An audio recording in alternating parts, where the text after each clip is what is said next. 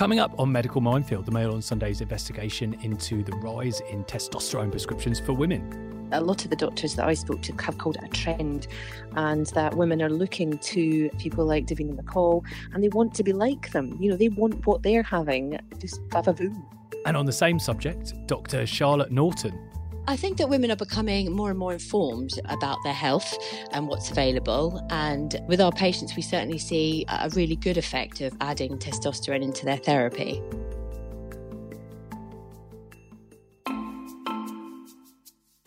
Welcome to Medical Minefield, the podcast where we talk about the ethical dilemmas at the heart of the health stories that matter the most. I'm Barney Kalman. And I'm Eve Simmons. And we're health journalists, which means we spend our lives asking tough questions to top experts so you don't have to. This week, why are so many menopausal women taking testosterone? As ever, we'd like to know what you think, so if you have a question or a suggestion for us at Medical Minefield, tweet us at MedMinefield.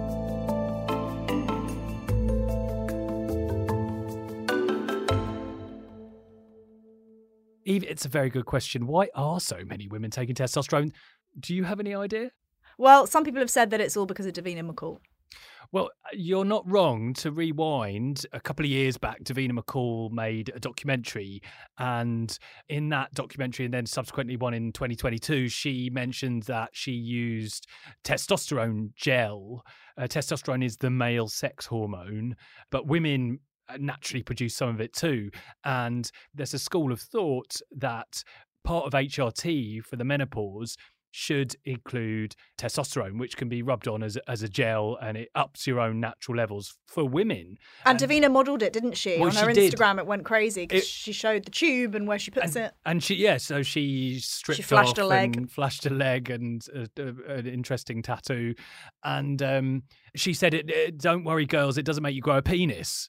So, you know, I mean, obviously that's the big concern if you're going to up your testosterone. That is the main concern. I mean, if you take too much testosterone in your man, it makes your balls shrink and your hair drop out. But, you know, who knows what it's going to do to a lady? Am I allowed to say lady? I don't know. What do you think is the definition of a woman? This is a different podcast. I think it's quite easy to say. However, so there's been the Davina effect, and Pharmaceutical Journal published a report last Friday saying there has been a tenfold increase in the last 5 years. In 1 month alone last year, almost 5,000 women were prescribed testosterone. So more than 50,000 prescriptions for testosterone a year, and that's just on the NHS. It's not easy to get testosterone prescriptions on the NHS because it's quite strict. It can only be prescribed for low libido specifically. And private menopause doctors for years have been prescribing it for a wider range of things, including general feelings of flatness and fatigue and memory problems. So the true number of women on testosterone is probably far, far higher than even the Pharmaceutical Journal report suggests. It's interesting, isn't it? Because for years, women have been calling for the female equivalent to Viagra, something that's going to give them the same effect that, you know, a man gets. And so could testosterone be that? Well, it's interesting you say that, because what the other thing that Pharmaceutical Journal uncovered, and we have a report on this in the Mail on Sunday this weekend, is that women aren't getting it prescribed for that. However, they're exchanging information online, telling each other, tell your GP you have low libido and they'll give it to you. And then all your other problems will improve. You'll get your va-va-voom back. You'll feel energetic and be more like Davina, I presume, if that's what the goal is. But presumably you can't be prescribed just testosterone. You have to also have estrogen. Yes, so I think that women are on the full works of HRT, and I've seen these private menopause clinic HRT regimes, and they include estrogen, progesterone and testosterone. So it's a whole cocktail. So how would you know if your va-va-voom and pep has come from the testosterone specifically or the estrogen? Well, I know that they test levels. To be honest, the actual answer is that I do not know. However, in the studio today, we have someone who might be able to shed some light. Sarah Hartley, the Mail on Sunday's travel editor, who is currently on testosterone. I am indeed. And it was a couple of years ago, actually. I had an HRT review and my consultant was asking me questions about how I was and how it was doing. And I told him that a lot of my physical symptoms had vanished, the aching joints, the tiredness, but I said I was still feeling slightly as if there were, as if I, just flat, as if I was receding in life. I'd lost my get up and go. And he called it joie de vivre, which I think he was talking about libido. And he said, why don't you try some testosterone? And so I started that, and it hasn't done anything for my libido at all. That was not an issue in the first place. But what it has given me back is a feeling, a sense of feeling more alive. I definitely feel back in the race. I definitely don't feel middle-aged.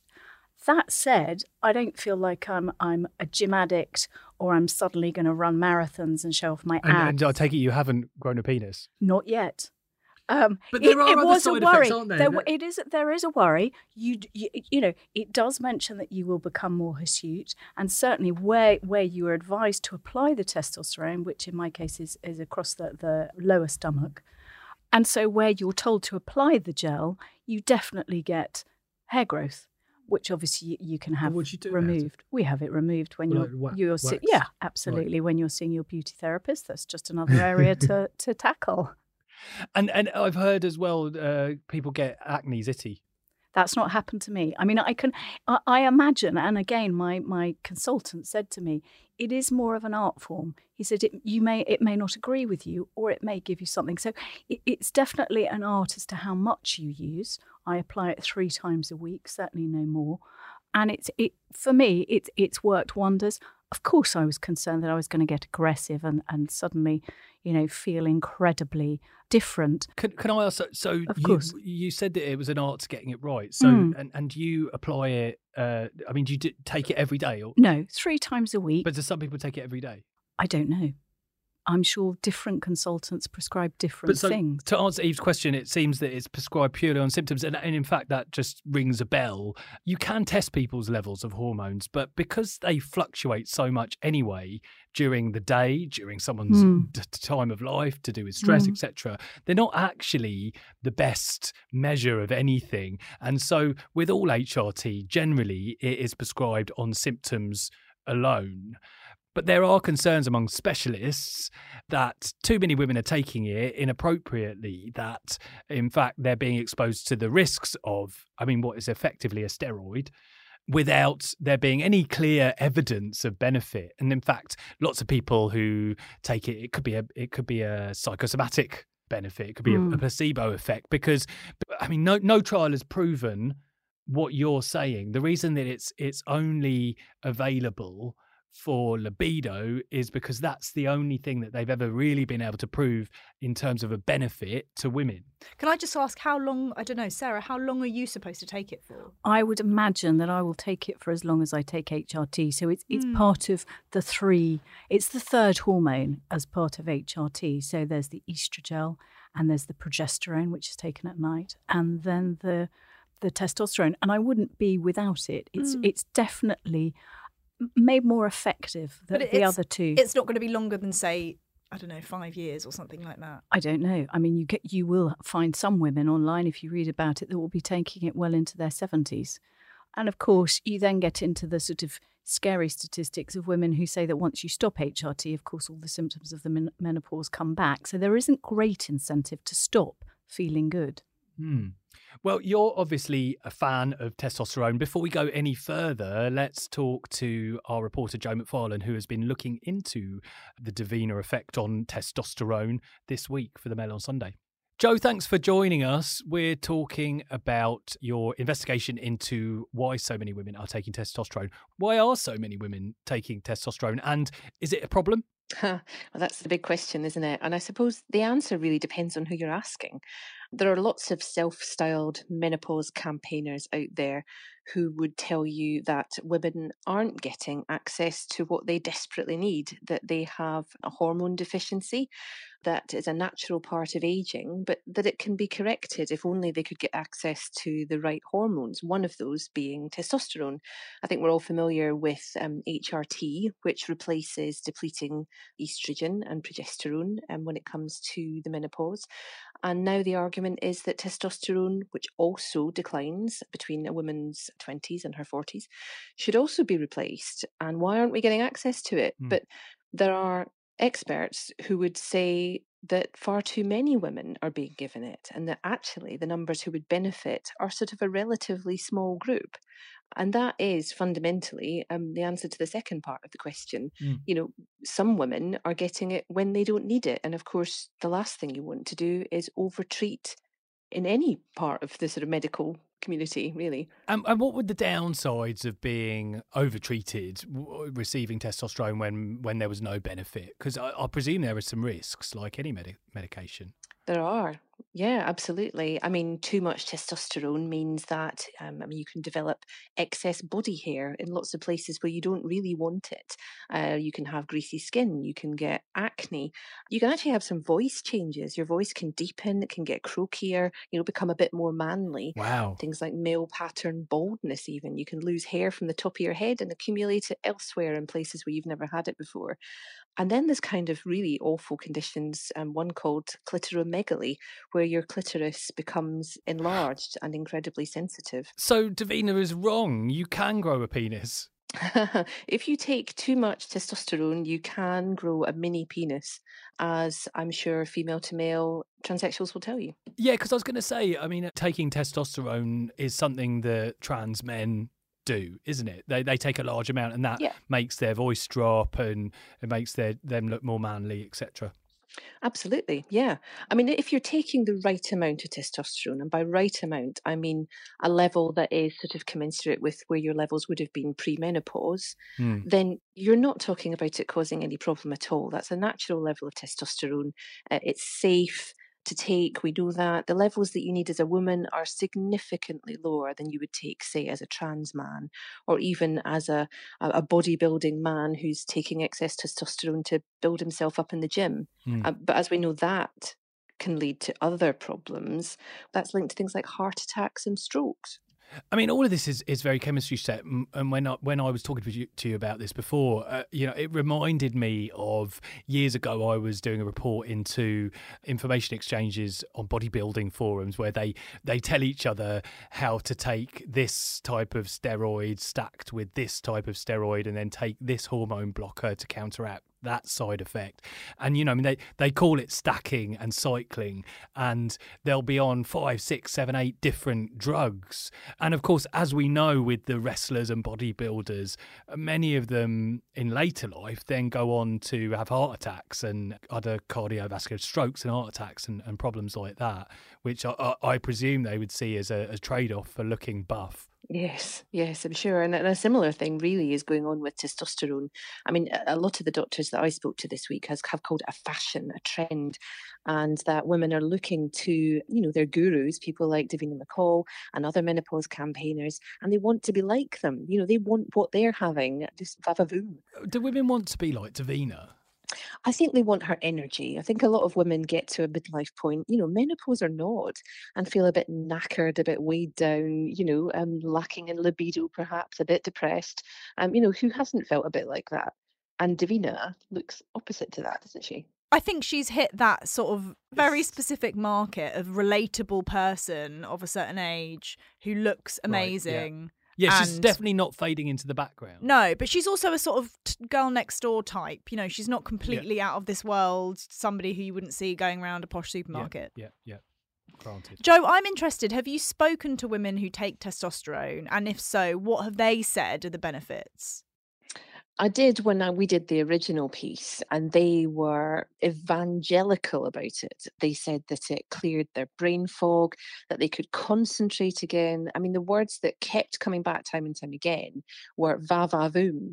Women felt that it had given them their va-va-voom back. So actually, libido, which is the one thing that it is recommended for, and which there's a really good evidence base for it helping to improve, was sort of, you know, really on a bit of a side shelf when it came to the benefits. I mean, really, it was the sort of mental health benefits. It was mood and overall well-being benefits.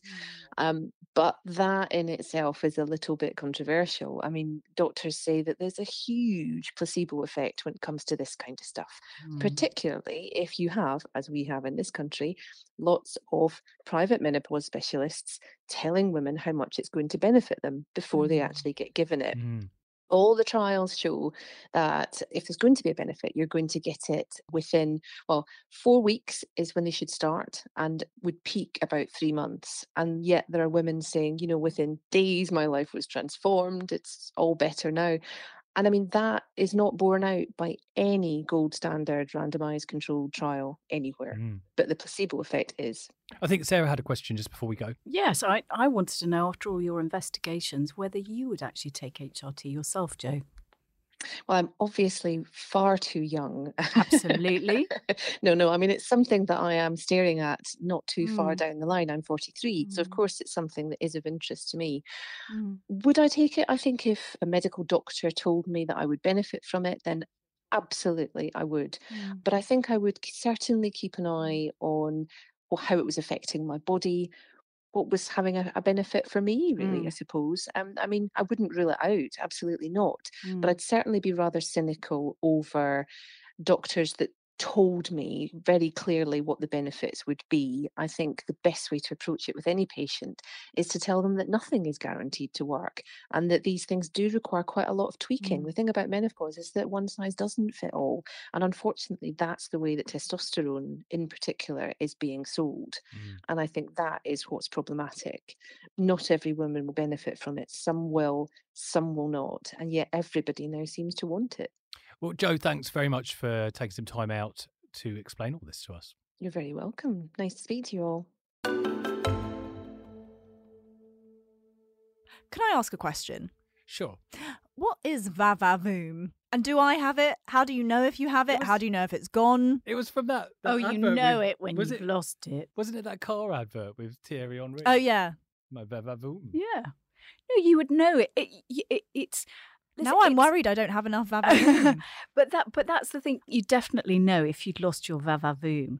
And the point is that when you take testosterone, it does make you feel as if you're back in the race. I agree with what Joe said about the fog clearing and about just feeling a bit sharper and the ability to concentrate. That is not psychological. That is something that is borne out by my working day and my approach to my working day and my life in general. And you said, when we've talked about this, you said that you notice, because you don't take it every day, you notice when you have taken it that you feel slightly different to when you... Absolutely. It's a very subtle difference, but it's definitely there. And I definitely feel more energetic. It's the equivalent of having an extra cup of coffee in the day, I would say. When I've talked to male journalists in the office about this week, they've all joked, can I have some too? But, in fact, we know that when men take additional testosterone, there are all kinds of negative side effects that affects your body in certain ways that you probably don't want. But it does help with morning erections. Oh, yes. Do you remember the morning erections? I loved him. It was a specific conversation that I had with a friend of mine in his 50s about this earlier this week. And we came to the conclusion, actually, you do lose your vavavoom. Physically, you decline as you age. I'm 43. Absolutely. And yes. I am never going to be as vavavoomy as I was when I was 20. Not that I was sprinting at that time anyway. I was never one of those guys. But is there something to, just give it a rest? Do you know what I mean? Absolutely not. No, I disagree. Because what you're not saying, what most women are taking testosterone are not going to end up like Davina. They're not going to be sex addicts, or not that she is, a gym addict or an addict of any sort. But the point is that you start to feel as you remember feeling. It's getting you back to a baseline. It's a replacement. But I remember feeling much more youthful, but I'm not that anymore. I'm creakier and older, and there is a big part of you that resists it. I mean, what the hell is wrong? It kind of falls into this whole vibe of anti-aging. And I don't want to get sucked into it, because you cannot help aging. It's one of the inevitabilities. But you can help aging well and healthfully and feeling well. Is that really tinkering with your hormone levels? Yes. Otherwise, you know, I think it's to do with your lifestyle, isn't it? Whatever fits in with the lifestyle that you wish to have at a time in your life. My personal choice of lifestyle at the age of 31 is sitting at home a lot and watching lots of strange documentaries on YouTube. Well, you should just slide some of your hormones over to I'll give them all away, don't you worry. Well, next, let's hear from a doctor who does prescribe testosterone to women. On the line now is Dr. Charlotte Norton, who runs a specialist menopause clinic and prescribes testosterone to women. Dr. Norton, can you explain to us what kind of benefits you think you see in women when you prescribe testosterone? Hi, yeah, absolutely. Testosterone forms a key part of the treatment that we offer. You know, it's a very important sex hormone for women. And lots of the time we think of testosterone purely for the benefits of our sexual desire and our libido, but actually it's got more profound and widespread effects on women than that. With regards to our patients, one of the key things that we see is a real boost in their sort of self-confidence, their self-esteem, that sort of feeling of vitality, get up and go for the day. We also see quite a big improvement in things like their cognition. Through the menopause, women get a lot of brain fog, word-finding difficulties, forget what they're doing. And testosterone does form an important part of improving that as well. And it, sort of energy levels, we know it helps to boost our energy levels, the production of our red blood cells. It helps to prevent loss of our bone structure as well. So, you know, with our patients, we certainly see a really good effect of adding testosterone into their therapy. Have you seen more of an increase in demand for testosterone in the last, say, kind of year or so due to the Davina effect, as it's being called? Yeah, well, I think that women are becoming more and more informed about their health and what's available. And as part of our service, we do a blood test. So our patients coming to us because they want to know about the possibilities of treatment. But we often also identify through our patient pathway patients that have a lack of testosterone, which naturally brings that conversation around, even if it's something that they maybe didn't know about. Can I just ask, Dr. Norton, you talk about the tests that you do. So I presume that when women come to you, that's the first time you've seen them. You don't know what their previous testosterone levels were. No, we don't have a direct connection with their GP or their NHS providers. They're unlikely to have had their testosterone levels checked anyway. But yes. So, I mean, really, your baseline is whatever they are during perimenopause or menopause. And I guess my question is, how do you know that they are low in testosterone? By a test. I haven't heard people talking about looking for levels in order to prescribe. I'd heard it was prescribed on symptoms. So it's a combination. So, I mean, there are some great guidelines by the British Menopause Society, which are a really useful tool for clinicians who prescribe testosterone. So very much we go on the patients having characteristic signs and symptoms. So history taking is obviously of great importance to us as clinicians and often tells us what's going on. And then blood tests and blood work can help to sort of agree with those suspicions. So we do a baseline total testosterone blood test in the women that we treat. But for the vast majority, you're usually aware of what it's likely to show from the symptoms. I'm aware that the BMS are in line with the NICE recommendation, aren't they? That, you know, testosterone is for low libido. Yes, well, that's what the guidelines say, absolutely. It says if you tried the standardised treatment of oestrogen and progesterone... and there's problems with libido, then you could look at testosterone. Yeah. But you're talking about prescribing it for a whole range of other things, which obviously we know that the private doctors are able to do. Do you then refer your patients back to their GPs? And do they then get testosterone on the NHS? So it opens a conversation. So with all patients that we treat, we write a letter to their GPs to tell them the therapy that we have prescribed. And then some patients choose to have that discussion with their GPs about converting their treatment over. But obviously, it very much depends on the patient's GP. It depends on the local formulary, whether the relevant formulations are available. So personally, we tend to see a lot of patients remain on our treatment and care.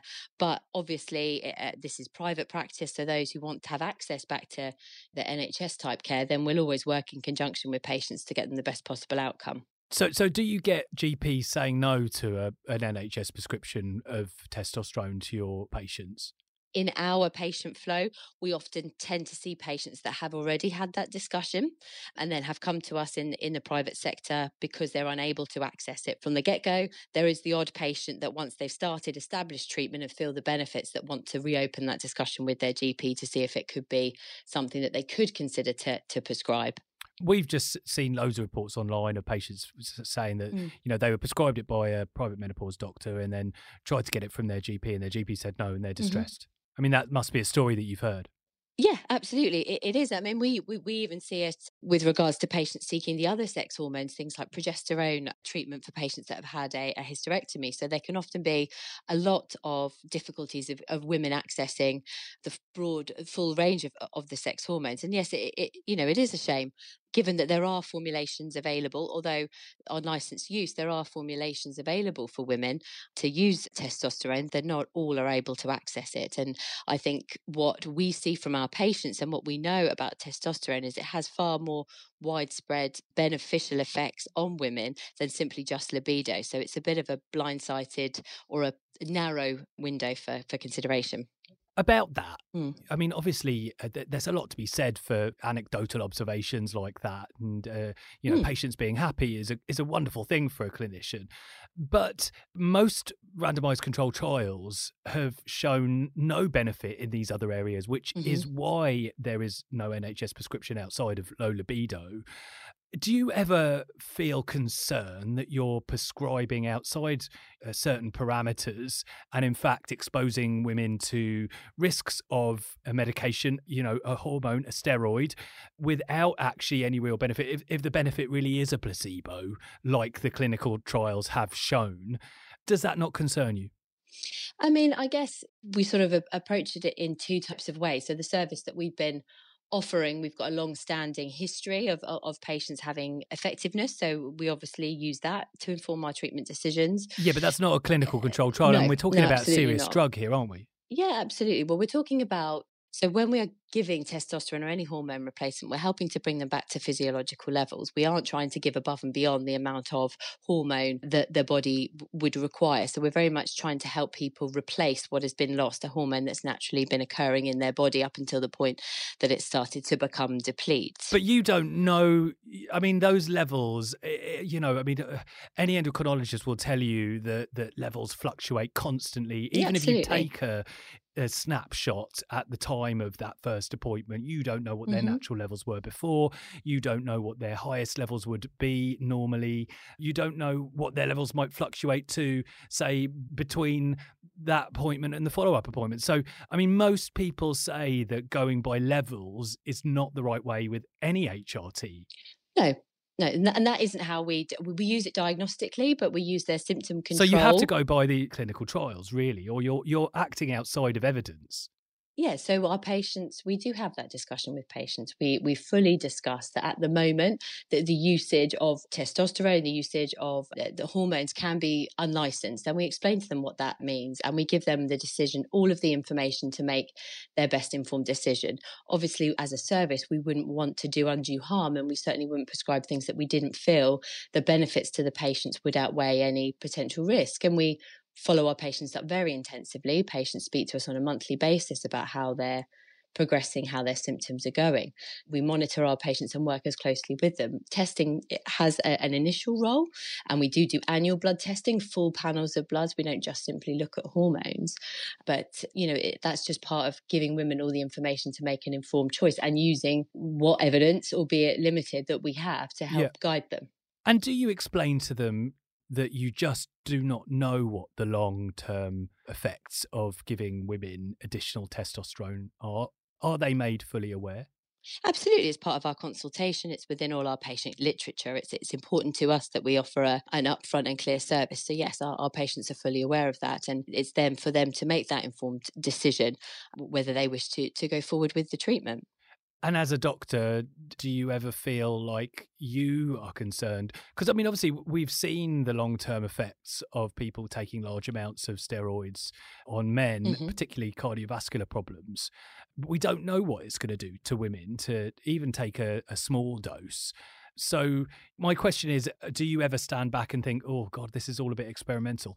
No, I think experimental probably is the wrong term to use in that regard. But yes, it's my belief and the belief of my team that what we are doing is enabling patients to restore their feelings of health and well-being. And therefore, I wouldn't prescribe anything that I felt that concerned about. And I think it's all about using what we have available to us to give patients all the information to make the best decision for them. We know that other countries, we can use their data. We know Australia licenses the treatment of testosterone in women. We know that there is a change, you know, happening with what treatment is available to patients. So all we can hope is that as we move forward, that we start to see more and more data that will support what we are hoping to achieve. Well, fingers crossed. Thanks very much for finding some time to talk to us. Thank you very much for having me.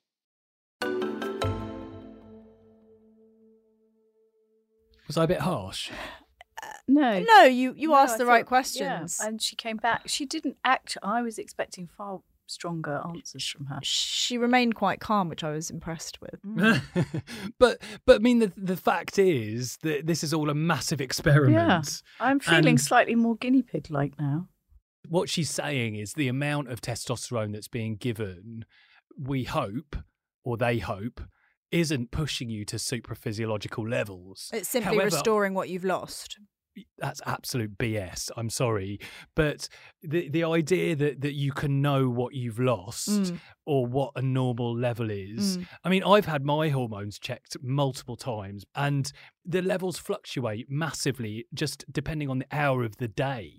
And this replace what you've lost thing, this is Davina effect kind of jingoism. But should there not be a range? But with blood count and everything else like that, shouldn't there be a range? Yes, so that if you dip down to minus whatever, surely if you're then given testosterone to get yourself up within normal range, because you have that in lots of other conditions. However, you'd expect people to fall outside of those ranges. They're very broad guidelines. There's like a normal average, and then there's, so in men, a testosterone level of about 7 is normal, but you could be at 14, you could be at 3 and still be in a normal range, because you have to also look at the overall, symptomatic testosterone deficiency in men is going to cause all kinds of health problems, growth problems, etc.